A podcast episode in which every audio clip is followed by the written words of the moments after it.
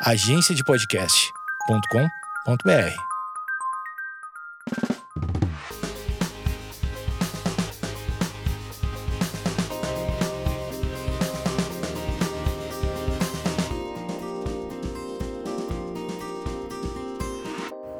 Oi, gente! Começando mais um episódio aqui no podcast. Estou muito feliz, pois estou regravando um episódio que deu uma coisa muito errada, mas finalmente conseguimos marcar de da gente se encontrar de novo virtualmente, eu e Fernanda Vitivitsky. E acertou uma de primeira.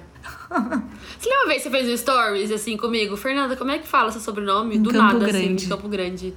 Mas assim, glória a Deus, pelo amor de Deus, a gente gravou esse podcast, mais de uma hora de podcast, e o Satanás simplesmente apagou tudo que a gente falou. Sim, verdade. Eu fiquei muito triste quando a gente perdeu. E aí, esses dias, a Fernanda me chamou e falou: Você desistiu mesmo? ou você quer, você quer regravar? E aí, a gente re- remarcou de, de gravar de novo, porque Vai a gente ficar acha bem que é um melhor. tema super legal. Não, vai é, ficar bem melhor. Não vamos desistir. Não. Bom, antes de tudo, eu queria fazer uma intro. É, eu sempre faço do meu look. Eu tô na minha casa hoje, não tô no estúdio, então eu não tô tão arrumadinha assim, mas eu tô com o cabelo molhado, uma meia, uma calça branca e uma camiseta branca. A outra parte da intro é a parte que eu falo onde conheci a Fernanda pra introduzir vocês, né, Pra vocês se localizarem aí e entenderem. A gente se conheceu em São Paulo, o Matheus, meu namorado, ele é super próximo da Feira e do Rafa, que é um casal. e eles se conhecem de Campo Grande e eu não, conheci, eu não conhecia eles. Acho que vocês tinham acabado de voltar de É. fora, né? Eu não lembro também de onde tinha voltado, só sei que a gente tava em São Paulo e o Matheus também. E aí ele falou assim: ah, vamos se encontrar numa padaria e tal. E a gente foi na padaria encontrar ele. Eu acho que vocês iam namorar. Sei lá, tava namorando, não sei qual é a ordem. Só sei que do nada você apareceu lá. Aí. Da outra vez que a gente gravou também, não lembro se eu já te seguia ou não. Mas eu também não sei. Eu acho que não, acho que sim. Eu não sei. Ah, não, já te seguia. Esqueci outra vez, mas esqueci agora. E aí foi super legal, assim, te conhecer ao vivo tal. Eu lembro que você. Gente, a gente já falou isso, tipo, a gente já falou isso duas vezes, né? Estranho, mas vamos lá, fingindo que não falamos já. Mas eu lembro que eu te achei bem observadora, assim tal. Mas com esse olhão dela, assim, ela ficava olhando tudo, observando Você, tudo. nossa, na internet ela é super Não. gritaria. Não né? mesmo, não mesmo. Porque eu sei que a gente é. Não é que a gente é diferente, tava conhecendo a pessoa pela primeira vez, né? Ninguém chega Sim. pulando no colo do outro, mas eu lembro Sim. que. Ah, também te achei bem menorzinha, bem mais magrinha, assim, do que eu te achava bem alta, assim, pelas Miúda. fotos. É. E foi super legal, adorei. A gente conversou bastante. É. Você tava num trabalho, deixou no ensaio, sei lá, e você foi lá, foi bem legal. Essas foram as minhas primeiras é, impressões de Maju Trindade. As minhas impressões eram mais de. É, sei lá. Nenhuma, né? É Você um não casal. É, não, é um casal. Eu gostei muito de vocês. Vocês são diferentes. E eu lembro que são diferentes, é ótimo, né? Tipo, vocês são. tipo. Diferentes do. Eu não falaria, ah, são de Campo Grande, assim. Não que Campo Grande tem um padrão. Eu nem conheço tanta gente de Campo Tem Grande. sim. Mas tem. Oxe, o sertanejo aqui. A galera se veste de sertanejo. Ah. Enfim. É, mas eu lembro que um pouco antes, acho que vocês estavam na Espanha, o Matheus me mostrou um vídeo de vocês, um stories, acho que você tinha postado, do Rafa dançando no meio da rua com um cara, tipo, um cara tava cantando, eu Ah, acho, o Rafa é, tava lá dançando. na Espanha, é E aí o verdade. Matheus.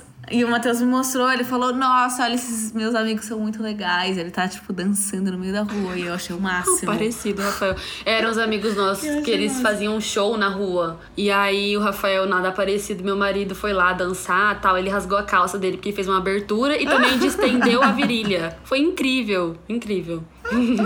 Maravilhoso, mas eu achei o máximo, porque eu gosto de gente que faz isso, tipo, que não tá nem aí. E eu amei. Mas, fora isso, a gente também se encontrou algumas vezes depois em Campo Grande. É, já brincamos de. Não foi Cidade Dorme. Não, foi um jogo das. Foi. Ai, um jogo dos papéis lá. É que eu gosto muito de jogar e a gente tinha marcado de jogar. E uma, eu sou muito competitiva. E o Matheus também. Um saco também. Nunca mais jogamos porque a gente só briga. Não sabe. Não ninguém sabe brincar. jogar. E aí a Maju, tipo, mó de boa. Você tava no meu time, você mó de boa de perder ou ganhar. Eu, tipo, menina, pelo amor de Deus, faz a gente ganhar. E você, tipo, zero competitiva, que raiva. Eu sou zero competitiva. Nossa. Eu falo, gente, Falei, gente, vocês querem ganhar? Pode ganhar, Ai, tá tudo não. bem. Se não for pra ganhar, nem jogo. Mas foi assim, foi bem legal. É, Depois se encontrou no casamento do, do seu cunhado, do Alisson, irmão do Matheus. Enfim, Matheus foi essa ponte aí, né? Do nosso. Da gente se conhecer. Sim. E, enfim, esse foi um pouco do resumo. E agora eu queria que ela falasse um pouco dela, né? Só pra vocês entenderem mais sobre a Fernanda.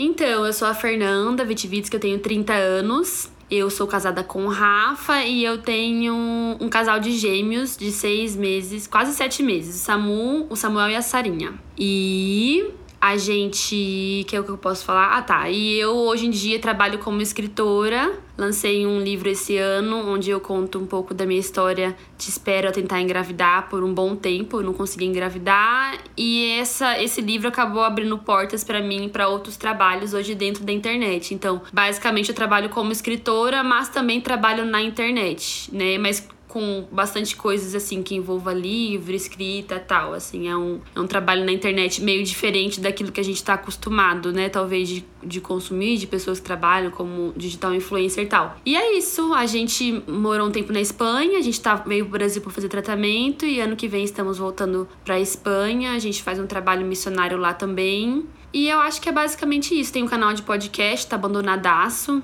Chama Fora do Feed, mas eu nunca mais postei. Mas gosto muito, gosto muito de me comunicar pela internet. E é isso, Maju. Muito feliz pelo convite. Animada. Não, eu tô animada, eu adoro conversar. Eu fico triste por você também, né? De Não, regravar imagina. podcast. Mas, enfim, muito feliz. É um assunto que eu acho que a gente tanto gosta quanto domina. Isso é uma coisa muito legal, né? Por isso que a gente fala tanto Sim. desse assunto. Eu acho que é uma coisa que a gente vive, né? Observa muito e vive na pele. Então, eu acho que vai ser muito legal. Sim, é isso. É, e o assunto que a gente vai falar é sobre o Dilema das Redes, que é um documentário que a Netflix lançou há um tempinho. Foi esse ano, mas segundo semestre por aí. E aí eu não tinha assistido ainda. E a Fernanda, a gente tava pensando num assunto pra gravar e ela falou: Maju, assiste esse documentário e depois a gente pode comentar sobre ele. Eu assisti, achei super interessante. Provavelmente, se você tá aqui, pode ser que você já tenha assistido ou não. Se você não assistiu, recomendo que você assista. Mas é um documentário que fala um pouco é, dessa tecnologia, desse mundo que a gente tá vivendo hoje, dessa geração completamente ligada à internet, às redes, que, sei lá, a pessoa ela já nasce com o celular na mão. Enfim, todos os problemas disso também. Eu acho que eles mostram mais os problemas do que as coisas muito boas, né? Porque é o que eles queriam mostrar naquele documentário. É, é mais o. Os malefícios, É, né? Exatamente. E aí eu assisti, achei, su- achei super interessante, até porque eu me identifiquei em várias partes, por já estar na internet por muito tempo também. É claro que eu ainda consegui passar a minha infância sem internet. Eu fui ter, sei lá, acesso ao computador, a celular com 11, 12 anos, que hoje a gente vê que, sei lá, Seria super a tarde, acha- né?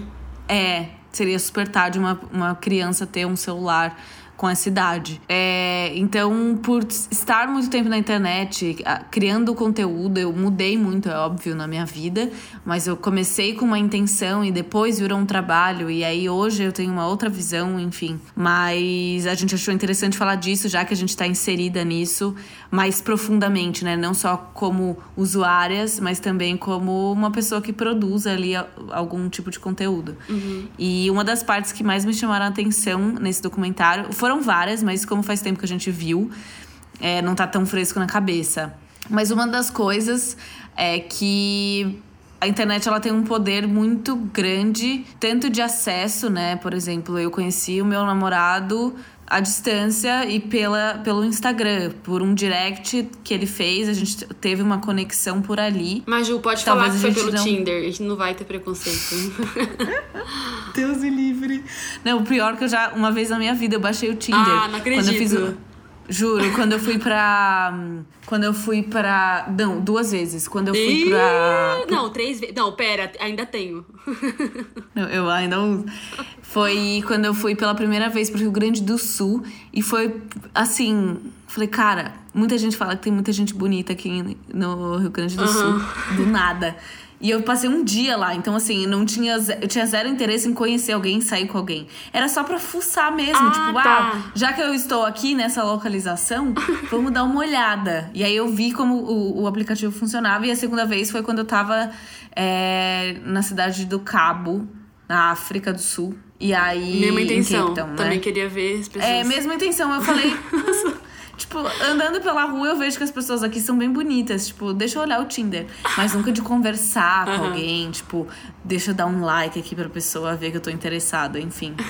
Mas o Matheus, no caso, não foi no Tinder. A gente se conheceu em Los Angeles. Muita gente já sabe dessa história, a gente já falou, não vou me estender, mas só pra vocês entenderem que, tipo assim, eles mostram, é, como eu disse, pouca coisa da parte boa. Mas eu tenho comigo muita parte boa e muita coisa legal que a internet já me proporcionou. Mas também eu pude ver as partes não tão boas que eu também sei, porque eu já vivenciei e que eu vivencio. Então, acho que por isso que trouxe essa discussão mais a fundo, porque talvez uma pessoa que é só um usuário, ela não, não sente tanto naquilo, né? Vendo aquilo, ela não. Sei lá, pra ela é só Uma coisa meio Ok. ingênua, meio inocente, assim, né? Tipo, nossa, Sim. até meio exagerado. É, Sim. Uma coisa, assim, que eu achei muito legal do documentário. Uma não, né? Então, tem várias que a gente vai comentar. Mas a questão dele ser um documentário onde as informações e a crítica é feito pelas pessoas que criaram e fizeram parte da criação desses aplicativos, isso já mostra que tem realmente algum problema, né? Se os- as próprias pessoas que criaram estão mostrando um problema, então assim, não é pessoas, não são pessoas que têm algo contra a rede social que fizeram o documentário, são as próprias pessoas que criaram. Então eu acho assim Sim. que realmente tem vários benefícios da rede social, como encontrar pessoas, a gente tem informação, ver, né,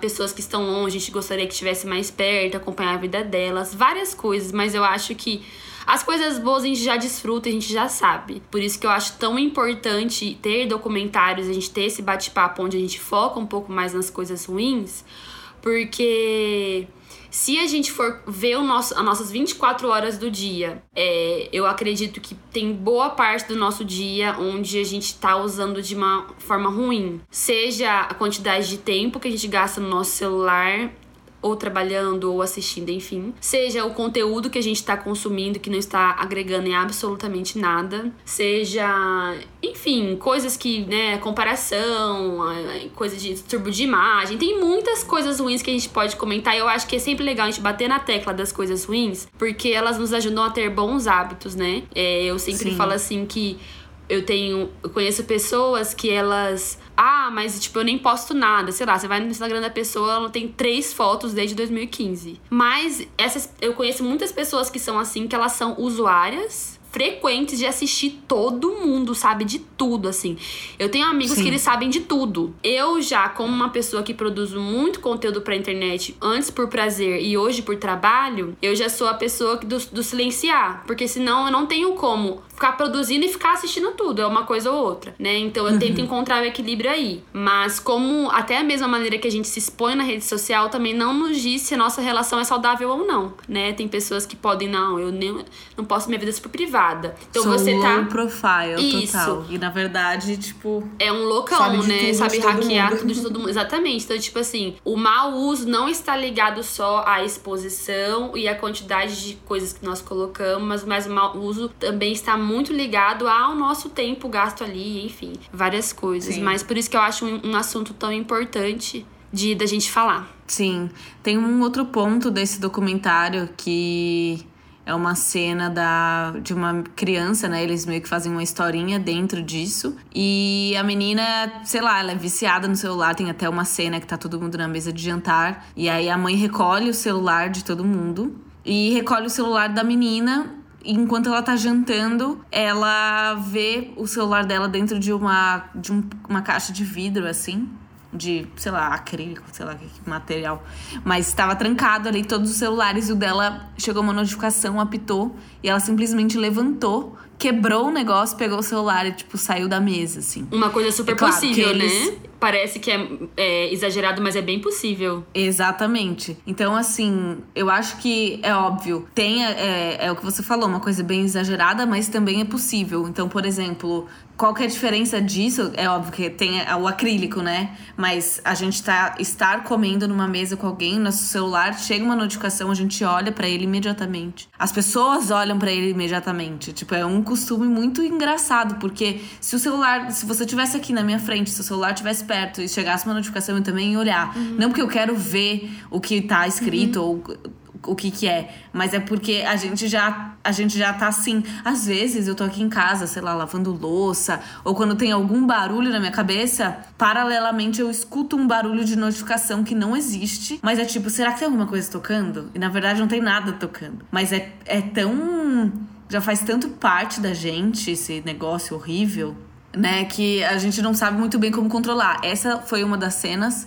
A outra também foi a cena que ela posta uma selfie e ela não posta, ela posta sem filtro nenhum. E apa- aparece um pouco da orelha dela e ninguém dá like, tipo, as pessoas não comentam, ai que linda, nada. E aí ela apaga aquela foto. Então aí já é um ponto que ela não foi aprovada. Então, como ela não foi aprovada e não se sentiu é, bonita pros outros, ela del- deleta aquilo ali. Então, ou seja, a opinião dos outros conta muito para as ações dela, para o que ela vai fazer. E. E outro ponto é que ela vai lá e posta uma foto editada, com filtro, e todo mundo comenta que linda, que maravilhosa. Então, a partir daquele momento, ela começa a esconder a orelha dela. Então, assim, ela associa muito essa desaprovação das pessoas, que na verdade pode ser uma desaprovação, como pode não ser, mas o jeito que as pessoas reagiram e não reagiram fez com que ela agisse daquela maneira a partir dali. Sim. De, bom, então eu vou agora cobrir a minha orelha, porque o problema deve ser a minha orelha ou o problema sou eu. E agora eu só vou usar filtro, porque quando eu uso filtro eu sou extremamente. é, eu sou bonita para as pessoas. Sim. Então, isso foi uma das coisas, porque a gente tem visto muito essa distorção. É o que a gente falou no começo, a gente tem acesso a muita informação legal, mas é muita informação. Sim. Então não é tão legal assim. É. Porque. E aí que tá, né? É, até onde a gente consegue controlar a informação que a gente recebe. Uhum. Porque uma coisa era antigamente, que pra você saber de alguma notícia, você tinha que comprar um jornal. Tipo, ah, quem é o novo presidente do Brasil? Você sai, você fala com as pessoas na rua, você lê o jornal, revista, e se você tiver uma televisão, você vai ficar sabendo pela televisão. Ou senão é tudo conversado. É, ah, eu vi, eu li. É, não era eu li no, não, no G1 online. Era tipo, eu li no papel. Sim. Ou eu fui numa banca e tava ali estampado. Então, o nosso acesso de informação antes, eu, era, eu acho que era o quanto a gente buscava aquilo. E óbvio que também tinha uma parte da sociedade que era mais a elite, sei lá, que tinha acesso muito mais rápido. Seja por qual meio for. Mas que da mesma forma. O que eu vejo é que antes a gente buscava pelas informações, então a gente conseguia impor limites e dosar o que a gente consumia. Muito verdade. Tipo, eu estou indo atrás disso porque eu quero isso. Uhum. Eu quero é, entender o que, que tá acontecendo. E hoje, sem querer entender o que tá acontecendo, a gente tem muita informação. Nossa, todo E dia. além de tudo, todo dia, todo minuto, e além de tudo, parece que quanto mais informação a gente tem, menos a gente sabe sobre as Muito coisas. verdade. Porque a gente tem informação de tudo, opinião pra tudo, e que Uhum. na verdade são opiniões muito rasas. Então, na- assim, se, se, a gente começar a notar, sei lá, no final do dia, o tanto de informação que eu recebi. Ah, eu vi que fulana fez uma lipo HD, eu vi que ciclana é, se divorciou e postou, eu vi que a outra, sei lá, fez um, um, vi, um clipe. A outra enfim, meu vizinho foi viajar, tipo, nossa, que irresponsável, no meio da pandemia. Então, assim, a gente sabe de tudo. E como isso altera também na nossa, no nosso físico, na nossa cabeça. Eu me pego pensando muito, né? E eu sou uma pessoa que sempre fui muito esquecida. Mas, ultimamente, eu tô muito mais esquecida do que eu já era. Sim. Então, é tipo, eu tô no meio de uma conversa, eu paro a conversa e falo, o que, que eu tava falando? dá um chute na cabeça. Que você olha e você fala, por quê? E claro que quando você se analisa, você entende que é assim, eu tenho muita informação sobre Sim. tudo. E eu não consigo concluir um raciocínio sobre nada. Uhum. Então é, eu penso muito sobre isso. Meu Deus, o presidente, meu Deus, o outro, o presidente daqui, o presidente de lá, quem ganhou, quem perdeu, quem, quem, o que, que tá acontecendo agora, no momento. Então, assim, tudo é muito rápido. Sim. E no final eu acho que a gente tá cada vez mais burro, né? Ah, é. Que a gente não consegue se concentrar em uma coisa. Eu comecei a ler um livro é, agora, hoje de manhã, que eu tava muito entretida. Eu tava até, meu Deus, eu tenho outras coisas para fazer, mas eu quero saber muito, porque é um assunto que eu quero muito saber. Eu tenho um TCC para entregar ano que vem, no começo do ano que vem, e eu tô pensando no tema ainda, eu tô meio que colocando as coisas no lugar.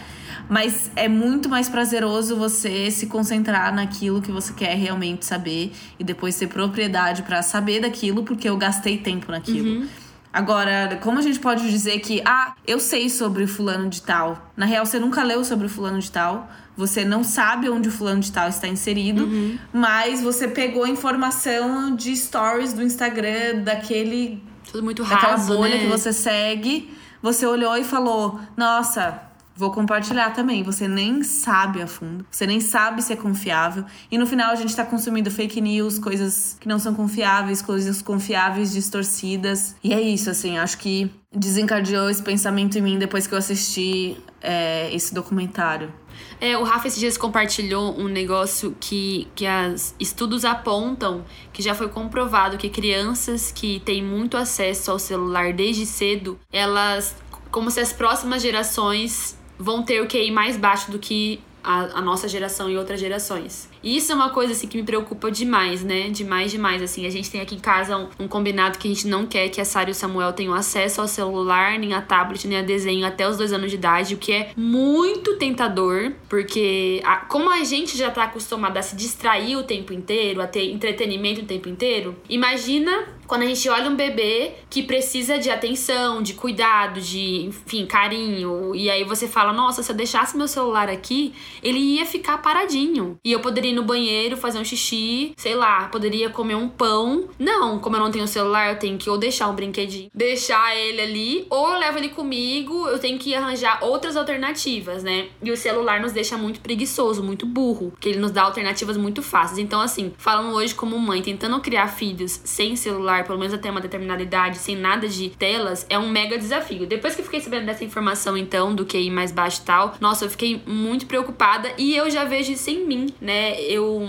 A questão do celular, assim. Na verdade, o que eu queria falar também. Tem um livro que eu li que ele chama. Ele, eu, ele é um livro em inglês, mas ele chama 12 Maneiras que o seu celular está mudando você. Ele é um livro cristão e ele traz uma abordagem cristã sobre o nosso vício no celular. E uma das coisas que ele fala, ele fala. é, e são coisas também que o documentário retratou, é que a- o uso do, da, em excesso do celular, da, da rede social, porque na verdade eu vejo que o documentário fala bastante da questão da rede social, porque se a gente for ver o nosso uso do celular, a gente passa pouquíssimo tempo fazendo outras coisas que não é a rede social, YouTube, Instagram, Twitter, enfim, WhatsApp. E ele fala assim, quanto isso nos deforma. Então é como se todas as coisas que a gente vai consumindo, que a gente jura, tem muita gente que fala: "Ai, nada a ver, eu segui isso, eu assisti isso, tal, não vai, eu sou diferente, não vai mudar". A gente é muito ingênuo em pensar que a gente assistindo uma coisa todos os dias, vê as pessoas agindo todo mundo de uma mesma forma, que a gente também não vai se deformar. E isso vai tanto para procedimentos estéticos, como você falou esse caso desse, dessa cena dessa menina que ficou incomodada com a orelha dela. Isso vai vale pra gente às vezes dar um posicionamento político sobre um assunto que a gente nem sabe ainda, né? Inclusive a gente hoje numa posição mais de influenciadora, as pessoas já cobram da gente um posicionamento. Só que se a gente for dar um posicionamento de todos os assuntos que apareçam todos os dias, eu vou falar cocô na rede social, porque eu não tenho esse conhecimento sobre todos os assuntos que acontecem no mundo. É, a gente tem uma responsabilidade porque a gente tem um público, a gente alcança as pessoas, mas não necessariamente a gente sabe de tudo. E não Exatamente. necessariamente a gente tem que abraçar tudo porque a gente tem uma rede boa pra divulgar coisas. Eu acho que é isso que falta as pessoas entenderem, né? Elas cobram muito. é, e é óbvio que faz todo sentido as pessoas cobrarem um posicionamento. Tipo, putz, se você publicar sobre isso, pode atingir mais pessoas, né? Eu acho que pessoas conscientes que estão nessa posição, elas sabem disso. Eu sei disso. Você sabe que você pode mudar ou fazer qualquer coisa. A questão é, A gente não domina sobre tudo. Exatamente. E a gente não passa 24 horas na frente do computador colhendo assuntos, estudando os assuntos para abordar. Tem gente que faz isso, Uhum. que aborda sobre, ah, sei lá, vou falar de feminismo, que o assunto é só isso. Só que a gente tem outras coisas também, Uhum. Trabalho, né? Vida, da mesma ma- filho, casa, tem muita coisa. Exato. Mas, voltando à questão de deformar, por exemplo, a gente até falou isso da outra vez que a gente gravou, essa questão de que o celular também acaba nos deformando a maneira como a gente vê o mundo. Então a gente acaba se vestindo de uma forma fotografável a nossa casa, os ângulos, a vida, a gente começa a é como se a, aquilo que vai ser colocado no celular é, é, é aquilo que importa mais do que aquilo que eu estou vivendo, entendeu? Então, tem muito, nossa, sua roupa é muito Pinterest, nossa, sua casa, tipo. E se a gente não toma cuidado, de repente a gente tá assim também, né? É muito fácil a gente ficar assim. E entre outras coisas, de repente todo mundo tem o mesmo cabelo, o mesmo estilo de roupa. Esses dias eu comentei no Twitter que existe uma maneira que a galera agora tá falando de humor que todo mundo fala igual. Que eu falei que é uma mistura de Paulo Gustavo com aquela menininha que faz a arminha pra baixo com coisa. Tem uma maneira que todo mundo tá falando igualzinho. É uma linguagem da internet, Isso, né? que todo mundo é a mesma. Eu sei, tipo, a gente faz parte de uma rede normal. Eu também participo disso. Eu não tô me colocando num lugar tipo, ai, nada me afeta. Às vezes eu também me pego. Mas eu, eu acho que o problema de tudo isso em excesso é que. Por que, que nos deforma tanto? Porque a gente consome muito, né? Por que, que a gente não pode tentar consumir um pouco menos? Ou por que, que a gente não avalia mais, tipo, cara, por que, que eu tô falando assim? Por que, que eu tô vestindo assim? Por que meu nariz tá me incomodando? Por que, que eu quero aumentar minha boca? Por- A gente não se questiona. Eu sinto que a gente entra na rede social como se fosse um buraco negro e a gente deixa se engolir. E é isso aí, entendeu? A rede social é assim mesmo, a galera é assim, todo mundo tá falando, fazendo, vestindo, mudando assim, e é isso aí que tem. Então eu vou ficar assim também. Tira um pouco, né, da nossa originalidade.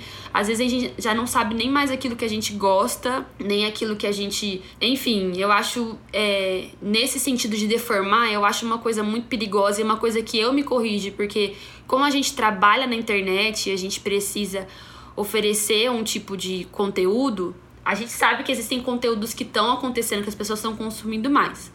Vou dar um exemplo para fechar esse, essa, esse assunto que eu falei da questão de deformar.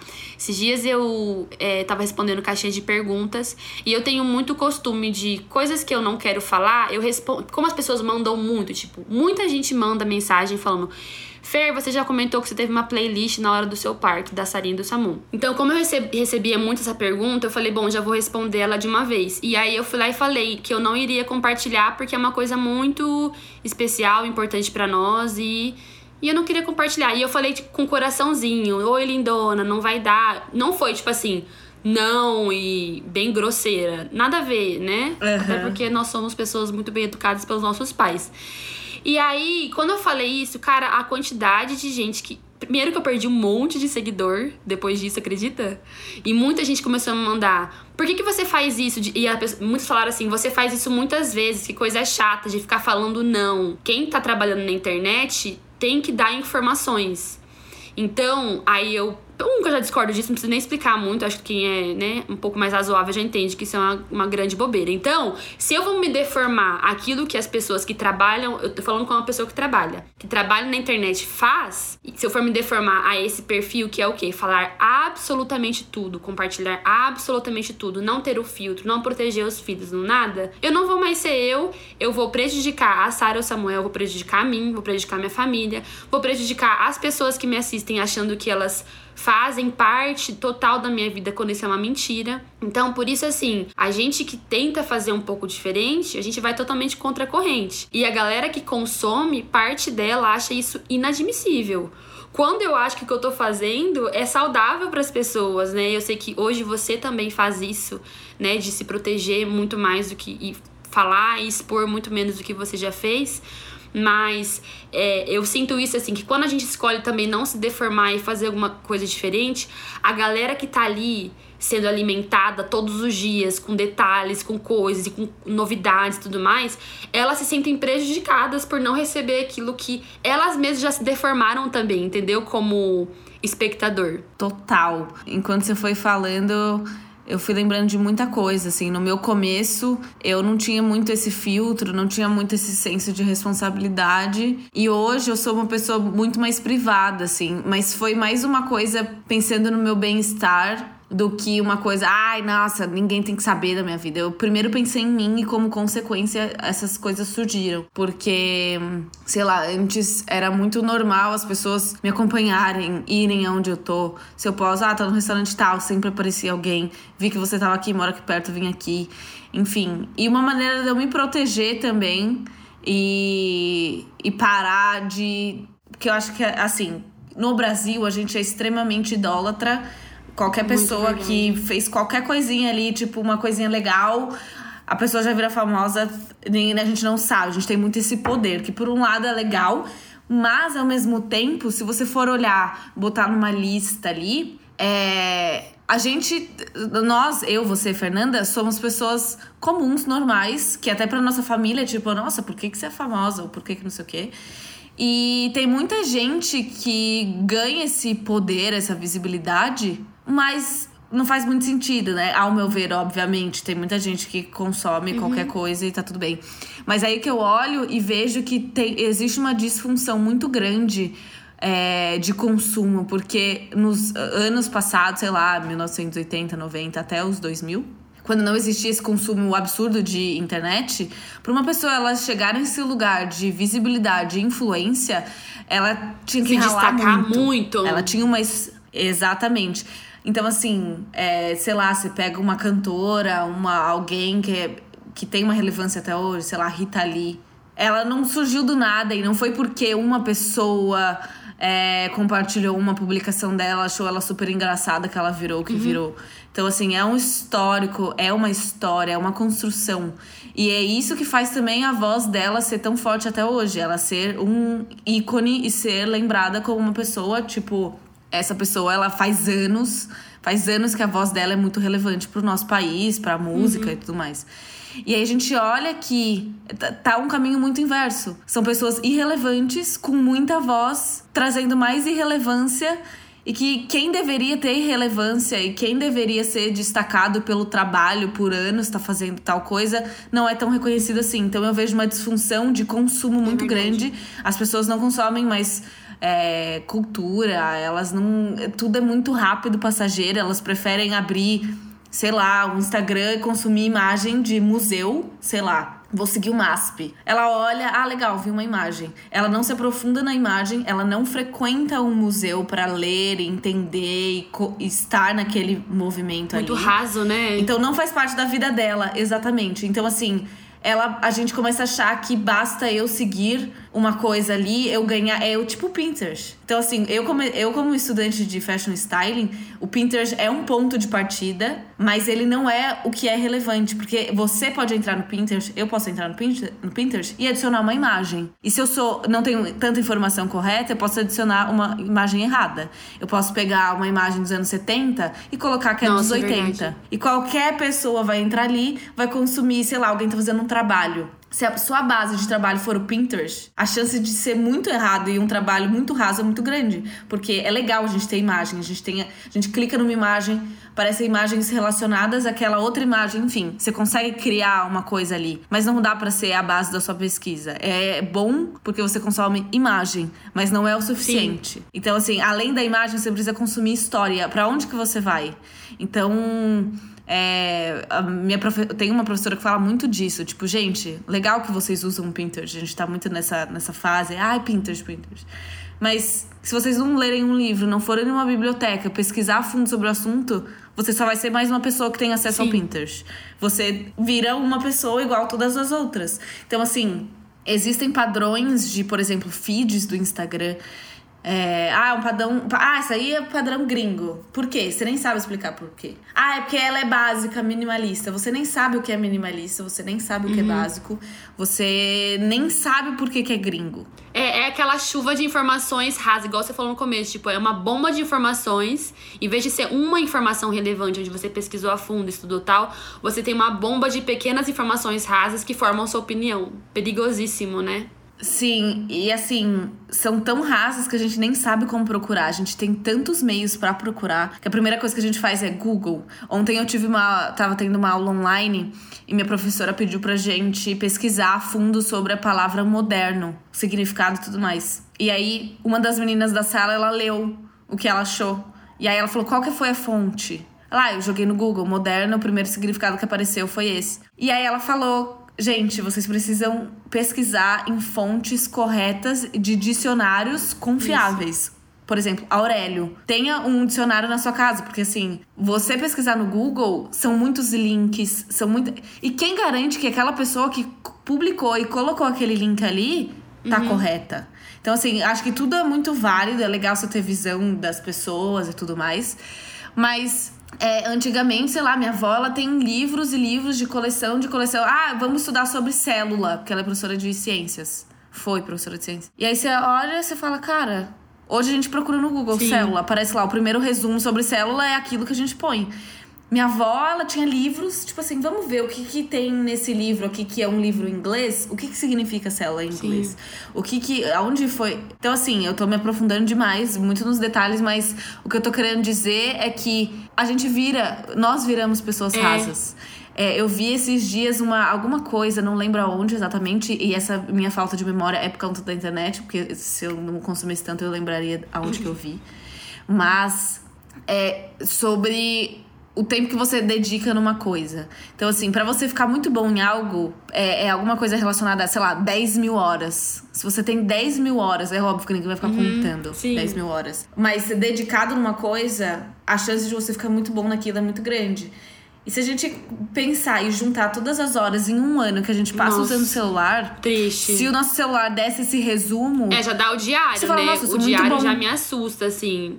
Muito. É. Eu acho que isso é outra coisa também que o documentário trata bem, essa questão de que nós estamos totalmente viciados em distrações. Então, como a gente vai ficar bom em algo, até isso mesmo que você falou, né? Que a gente precisa gastar muito tempo. Por exemplo, hoje mesmo de manhã eu tava escrevendo e eu tenho que, tenho que escrever todos os dias porque eu trabalho com isso, então todos os dias eu escrevo. Nossa, mas é uma dificuldade tremenda por conta do meu celular.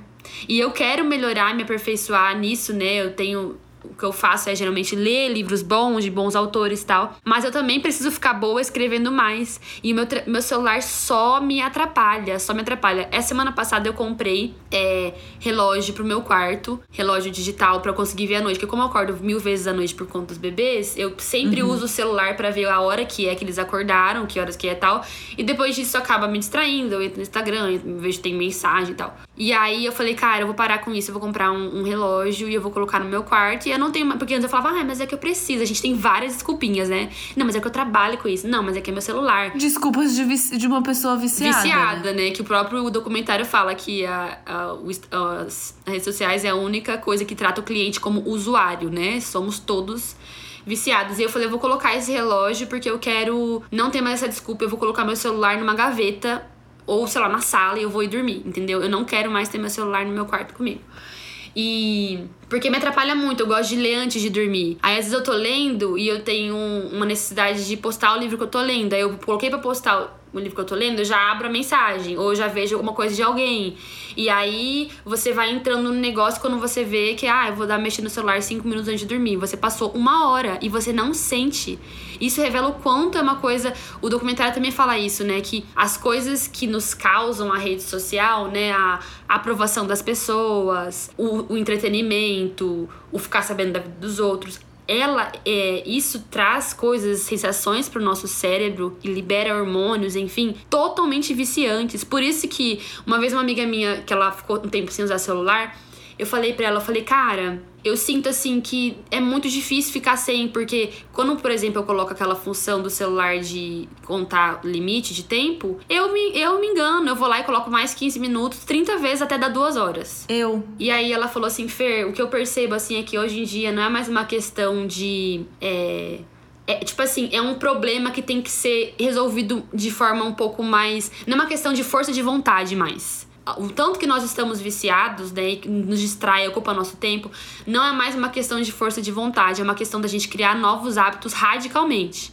Então eu falava, cara, de madrugada o neném acordou, eu vou só olhar meu relógio e vou parar. Eu coloquei isso na minha cabeça. Uma força de vontade. Não resolve. Eu falei, eu vou tomar uma, uma, uma decisão para criar um hábito um pouco mais radical, que na verdade não tem nada de radical, porque nós crescemos a vida toda sendo despertados pelo nosso despertador antes, antes de ter celular, e ninguém morria, né? Então, assim, essa questão da distração, o quanto nos atrapalha. Eu, eu sempre penso, cara, como será que é fazer ensino médio ter no celular?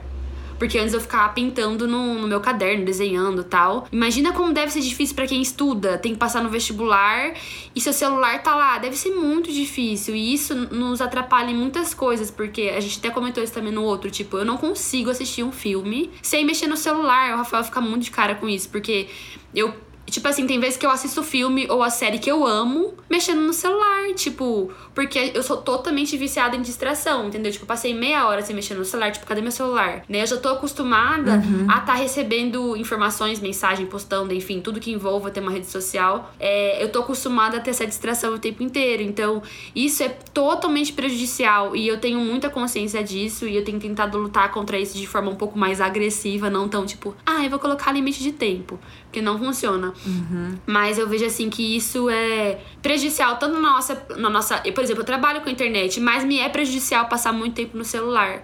Tanto na nossa área profissional, na minha área do casamento, é, que pode envolver várias coisas, comparações, enfim, gente que mostra uma vida de mentira, atrapalha meu tempo com meus filhos, atrapalha meu tempo de devocional com Deus. Então, é, enfim, eu acho que isso é uma coisa que pega muito, assim pra gente, essa questão do vício da distração, sabe? É, a gente é muito.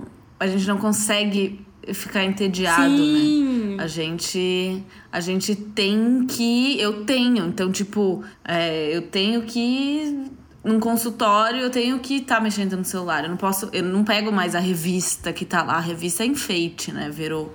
Antes Verdade. a gente. Que nem eu, esses dias, eu fiquei pensando Falei, mano, que bizarro como que as pessoas dirigiam em São Paulo sem o Waze. Uhum. Não, não, não entra na minha cabeça. Eu, conversei uma vez com meu avô. Ele falou: ah, a gente tinha né, o mapa assim da cidade dentro do porta-luvas lá. E se a gente precisava se ir para um lugar, a gente meio que olhava e chegava. Eu falo, cara, isso é muito surreal. Porque eu já aprendi a dirigir com o Waze. Só que tem lugares que eu vou, que eu vou sempre, que eu falo, não, eu não vou usar o Waze. Tipo, eu sei que é legal porque mostra radar e tudo mais mas eu vou tentar forçar Nossa. meu cérebro a lembrar disso daqui, de onde eu tô indo. Tipo, se um dia acontecer, der um pau no meu celular, é aí que tá. A gente coloca tanta importância nisso que a gente acha que a gente não consegue viver sem. Basicamente, parece que a gente não sabe viver sem mesmo. Tipo assim, ah, acabou meu celular, o que, que eu faço? Na verdade, tem como viver sem. Você só descer e perguntar onde que tá a rua, né? Na verdade, é só a gente se virar. Preguiçosos. Exato. É. Só que a gente não sabe mais fazer isso, porque é muito mais conveniente você usar, usar o celular para isso. Então, ah, eu preciso chamar um Uber. Sem um celular eu não chamo Uber. Eu vou ter que aprender a andar de metrô e chegando perto do metrô eu vou ter que usar um orelhão, que nem existe mais orelhão. É, tipo. Comprar um cartão do gente... orelhão e, tipo, ligar para alguém me buscar. É. Tipo, é muito. É claro, assim, também existe um limite. Eu não tô dizendo que, ai, nossa, tecnologia, o meu Deus, tá estragando a gente. Se a gente tem essas facilidades, que bom, né? Olha o quanto isso ajuda. Tipo, eu consigo pedir um Uber pra minha avó, pra Sim. minha avó vir na minha casa, alguém buscar. Tipo, ah, preciso ir no hospital, não tem ninguém, chama um Uber. Tipo assim, são coisas que quando você coloca na balança como tudo na vida, tem a parte boa e tem a Isso parte ruim. Falar. Só que a gente não precisa voltar totalmente pra. Nossa, hip, vida analógica, vou jogar no meu telefone uhum. fora. Tem muita praticidade, mas é aí que tá. É o quanto a gente agarra isso e bota isso como prioridade que diz muita coisa, Sim. né? É tipo, ah, eu consigo ir ao mercado fazer uma compra, eu também consigo fazer um mercado online. Mas assim, eu prefiro comprar coisas online por aplicativo, sei lá, ah, preciso de uma farinha. Se é algo que eu preciso ali rápido para aquele momento. Se não é, eu prefiro ir no mercado escolher a fruta olhando para ela Sim. na minha mão, porque o cara que vai escolher para mim, ele vai escolher por escolher. Então assim, tem coisas que é, é óbvio, é o que você falou também. Tem coisas que não, não é mais sobre força de vontade. É tipo uma pessoa que é viciada em cigarro há 10 anos, não é não. sobre a força de vontade dela. Não é você chegar e falar, ué, só para de comprar. Hum. daí você não vai ter o que é fumar. Uma pessoa viciada, ela tem outros. É, outras coisas que uma pessoa normal não tem. Então, uma pessoa que não usa, ela não pode falar sobre alguém que usa aquilo, porque ela não sabe os efeitos que causam naquela pessoa. E é a mesma coisa para várias outras áreas, tipo eu com, com café, por exemplo. Meu dia ele fica ruim se eu não tomo café de manhã. E aí agora eu, eu desenvolvi esse. O vício é tanto que antes era só de manhã e final da tarde, que agora depois do almoço é meio que automático. Eu termino de almoçar, 10 minutos eu falo, eu preciso tomar um café. É, e também o café também e tem é, substâncias, tipo... né? Que. Como é que fala? chama? Viciantes, né? Uhum. É, e não só isso, mas é também pelo não sei a palavra, não queria usar vibe, mas vai pela uhum. vibe. É mais pelo contexto ali de tipo assim, faz muito sentido eu tomar um café é, agora. No documentário eles falam um negócio tipo de chamar o celular de chupeta digital, é como se fosse só chupetinha após almoço, né? Tipo um consolinho, tipo, hum. É. Agora sim, é tipo quem fuma. É tipo quem fuma depois do almoço, é. né? Tipo, ah, agora tô pronto para fazer. É, eu até postei no meu Twitter esses dias, tipo, associar café com os breaks do nosso dia é muito horrível. Porque toda vez que você para, você acha que. É a mesma coisa com o celular. Toda vez que você Sim. para, eu tenho que tomar um café. Ou eu paro, eu tenho que mexer no celular. E aí que tá. Enquanto a gente não se questionar, é o, o fechamento, Sim. né, do, do documentário. Eles falam que a tecnologia ela não vai retroceder, Sim. ela só vai avançar. E quem vai impor limites e fazer os reajustes é o próprio Com ser certeza. humano. Então é o quanto você põe de limite, é o quanto você não deixa de ser influenciado por isso, é o quanto você é, tenta voltar para para suas não só raízes tipo de vida, mas tipo a ser mais humano, Nossa, né? A ser mais ser humano, assim, não tão só um, uma pessoa que tá atrás de uma tela consumindo, né? Você falou um negócio que eu fiquei pensando aqui. Esses dias eu, eu, percebi que eu tava usando muito, muito, muito Uber Eats. Muito. E como depois de ter os bebês é muito mais difícil pra gente cozinhar, fica muito mais fácil eu pedir. Por isso que essa é a questão, né? Tem a parte boa, a parte ruim. Facilita a nossa vida. Só que a gente isso que me incomoda muito do nosso uso do celular. Parece que tudo nos vicia pros extremos, assim. Eu não sei o que acontece na verdade, acho que, enfim, como boa crente, eu vou falar que isso revela muito da nossa natureza pecaminosa, sei lá. E eu falei, esses dias eu, tipo assim, eu, eu, eu teria uma horinha para cozinhar. Só falei, ai, cara, que saca, é muito chato cozinhar. Eu não gosto de cozinhar. Mas eu falei, nossa, faz tanto tempo que eu não faço uma comida pro Rafa. O Rafael direto cozinha aqui em casa, eu, eu que peço mais. E aí eu falei, nossa, faz tanto tempo que eu não faço uma comida pro Rafa, né? E agora eu tô fazendo papinha dos bebês também. O que, que me custa eu ir lá na, lutar contra a minha preguiça? É pura preguiça. Tipo, não é que eu tô doente, eu não posso. É porque eu, eu, eu tenho escolha, eu tenho a facilidade ou eu tenho que fazer né? Tipo, isso vai para várias coisas. Por exemplo, eu posso ligar para minha amiga e ter uma conversa com ela, falar, ah, amiga, como é que foi sua viagem? Me conta. Ou eu posso só assistir os stories e tá bom.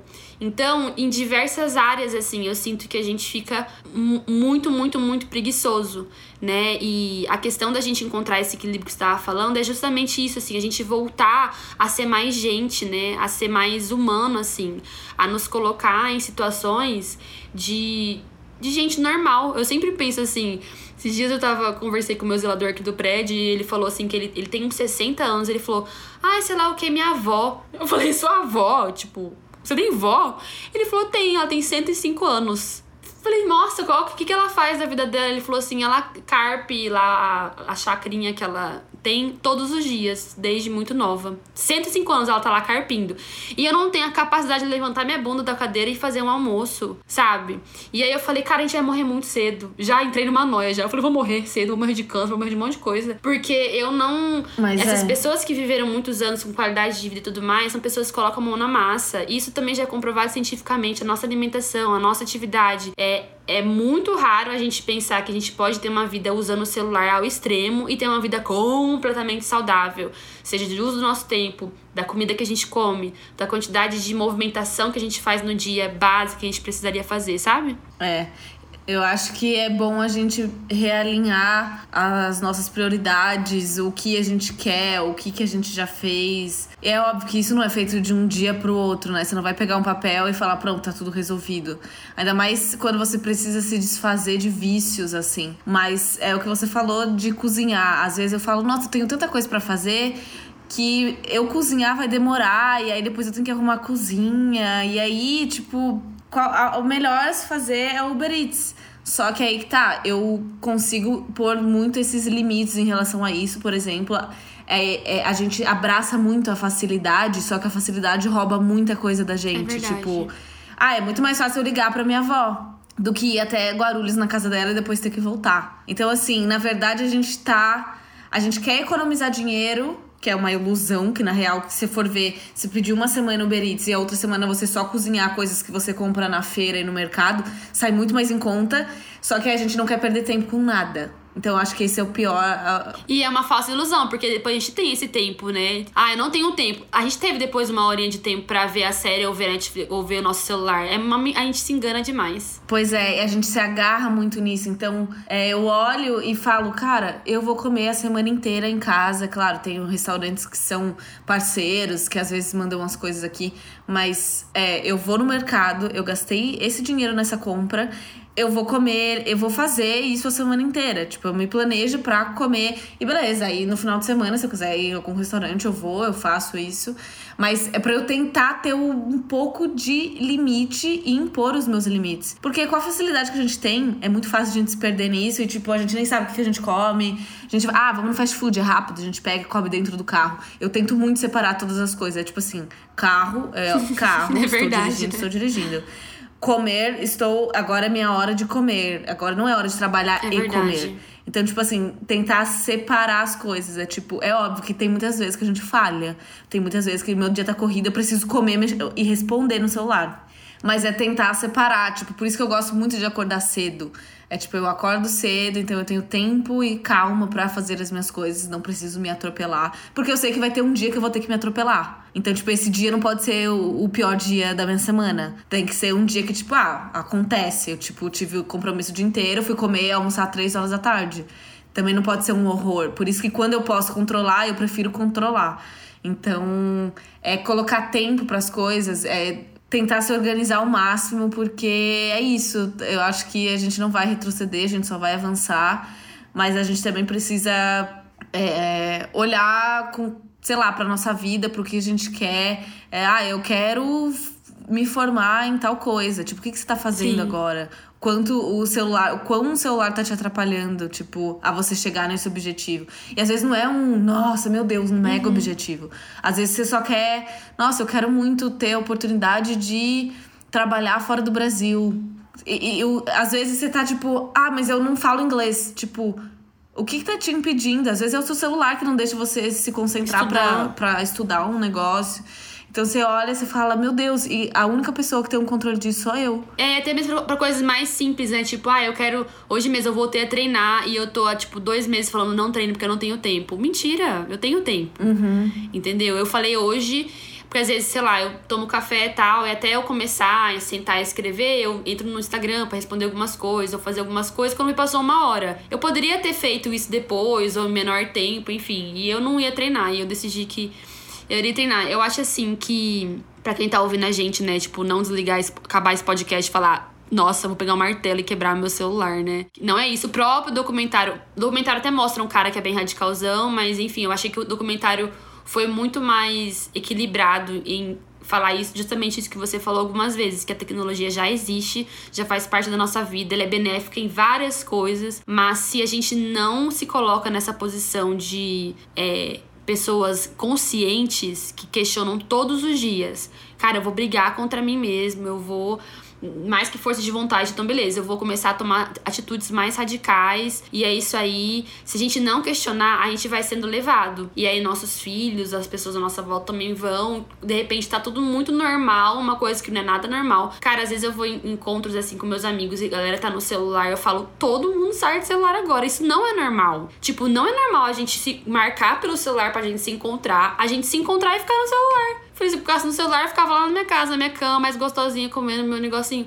Entendeu? A gente tá pra estar junto. Então, não é. Se a gente não questiona, de repente tá tudo muito normal. E Isso pra várias áreas. Sim. Né? A gente tá com nossos amigos que tá no celular, a gente tá querendo fazer tal procedimento estético, a gente, enfim, várias coisas que envolvem que a gente já falou aqui. Mas eu acho assim que a dica que eu daria, assim, é essa: seja uma pessoa consciente, sabe? Não se deixe levar, não seja ingênuo.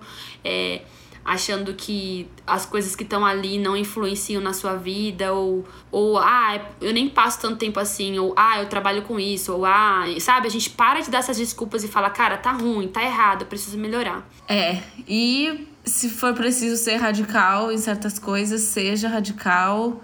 É o que você falou, só de você ter colocado um alarme ali, um relógio no seu quarto, isso já te poupa de ter que pegar no seu celular. Então você foi contra a sua desculpa, né? Você falou, nossa, minha desculpa. Não é que era uma desculpa, mas automaticamente você, que nem eu, você desliga o despertador, você já destrava Já, o celular. verdade. Ou seja, tipo, você nem abriu o olho, você só desligou, você já abriu o Instagram e você tá lá, tipo, vendo o que as pessoas estão fazendo. E é esse o problema. Você não tá gastando tempo com algo edificante. Você só tá dando. E eu acho. Uma a última coisa que eu queria falar, eu acho que a gente tem essa sensação de que a gente tá perdendo tempo, porque a gente realmente está perdendo tempo. Mas é que o celular, eu acho que a, a, a internet, a tecnologia, ela meio que borra o tempo. Então, é, é 10 minutos pra gente, que parece 10 minutos mexendo no celular, quando a gente vê, a gente perdeu uma hora. Então a gente se atropela e a gente fala, eu não tenho tempo pra Mentira. nada. E na real, se você. Eu gosto muito de fazer testes de tudo. Tipo, ah, o que, que eu tô comendo? Hum, o que, que será? Qual que é a reação disso no meu corpo? O que, que é isso na minha pele? Eu gosto de fazer esses testes. E um dos testes que eu quero fazer, depois desse podcast que veio na minha cabeça, é tipo, vive, viva. Tipo, ah, eu não tenho trabalho hoje, eu não preciso estar no celular hoje. Eu fiz isso segunda-feira segunda-feira passada, que foi feriado. Eu deletei os aplicativos do meu celular. Seu celular fica simplesmente inútil. Você abre. Ele não tem nenhum fala, uso, verdade, ah, né? Nada pra fazer, tipo, feriado, ninguém vai me chamar no WhatsApp. Você deixa ele de lado. Fui à academia, fiz outras coisas, tive tempo, assisti série, cochilei. Aí você fala, não é que eu não tenho tempo. É que eu gasto muito meu tempo e na hora que eu vou ver, eu não, não sobrou nada, porque eu perdi ele. E por que, que a gente perde tanto? Eu acho que isso que precisa ser questionado, né? Então, assim, faça um dia um teste, um dia que você olha, tipo, ainda mais você que não trabalha com internet, que não necessariamente precisa do seu celular, de tipo assim, vou deletar as redes e vou ficar aqui só, tipo, ah, se eu quiser ouvir uma música pelo celular, ou beleza. Mas faça esse teste. Às vezes é só uma impressão que a gente tem que a gente não tem tempo. Porque o celular come muito, Muito nosso tempo. verdade. Mas é isso. A gente tem que se policiar o tempo inteiro pra gente não perder essa humanidade, quem a gente é, o afeto, o carinho pelas pessoas, pela vida, pelo que realmente importa. Tipo, é, natureza. Acredito que até nesse período de, de pandemia as pessoas estão voltando muito pra isso, né? Querer se reconectar. A gente ficou muito tempo preso dentro de casa. Da gente olhar e falar, nossa, ir num parque hoje é tipo, nossa, algo que é um escape mesmo, né? Não é mais uma coisa que tipo, nossa, qual foi a última vez que você foi no parque? Ah, sei lá, não gosto de ir no parque, não tenho tempo pra ir no parque. E hoje eu acho que a gente conseguiu um pouco ressignificar as coisas que a gente gosta e que importa, enfim. Estendemos não, muito, eu tô falamos pensando muito, aqui, a mas... gente falou, nossa, bem melhor, a gente vai gravar segunda-feira, a gente vai ser muito mais sucinta e vai ser muito mais rápido. A outra vez deu uma hora e cinco, agora já tá, tipo, chegando a mesma coisa, não tá? E se a gente gravasse Tá. a terceira vez, ia dar mais... Podia, na verdade, ter sido uma série, Maju, série... Série de podcast, entendeu? Putz, grila. Sim, meu Deus, mas foi Falam, muito hein? bom. Eu espero que.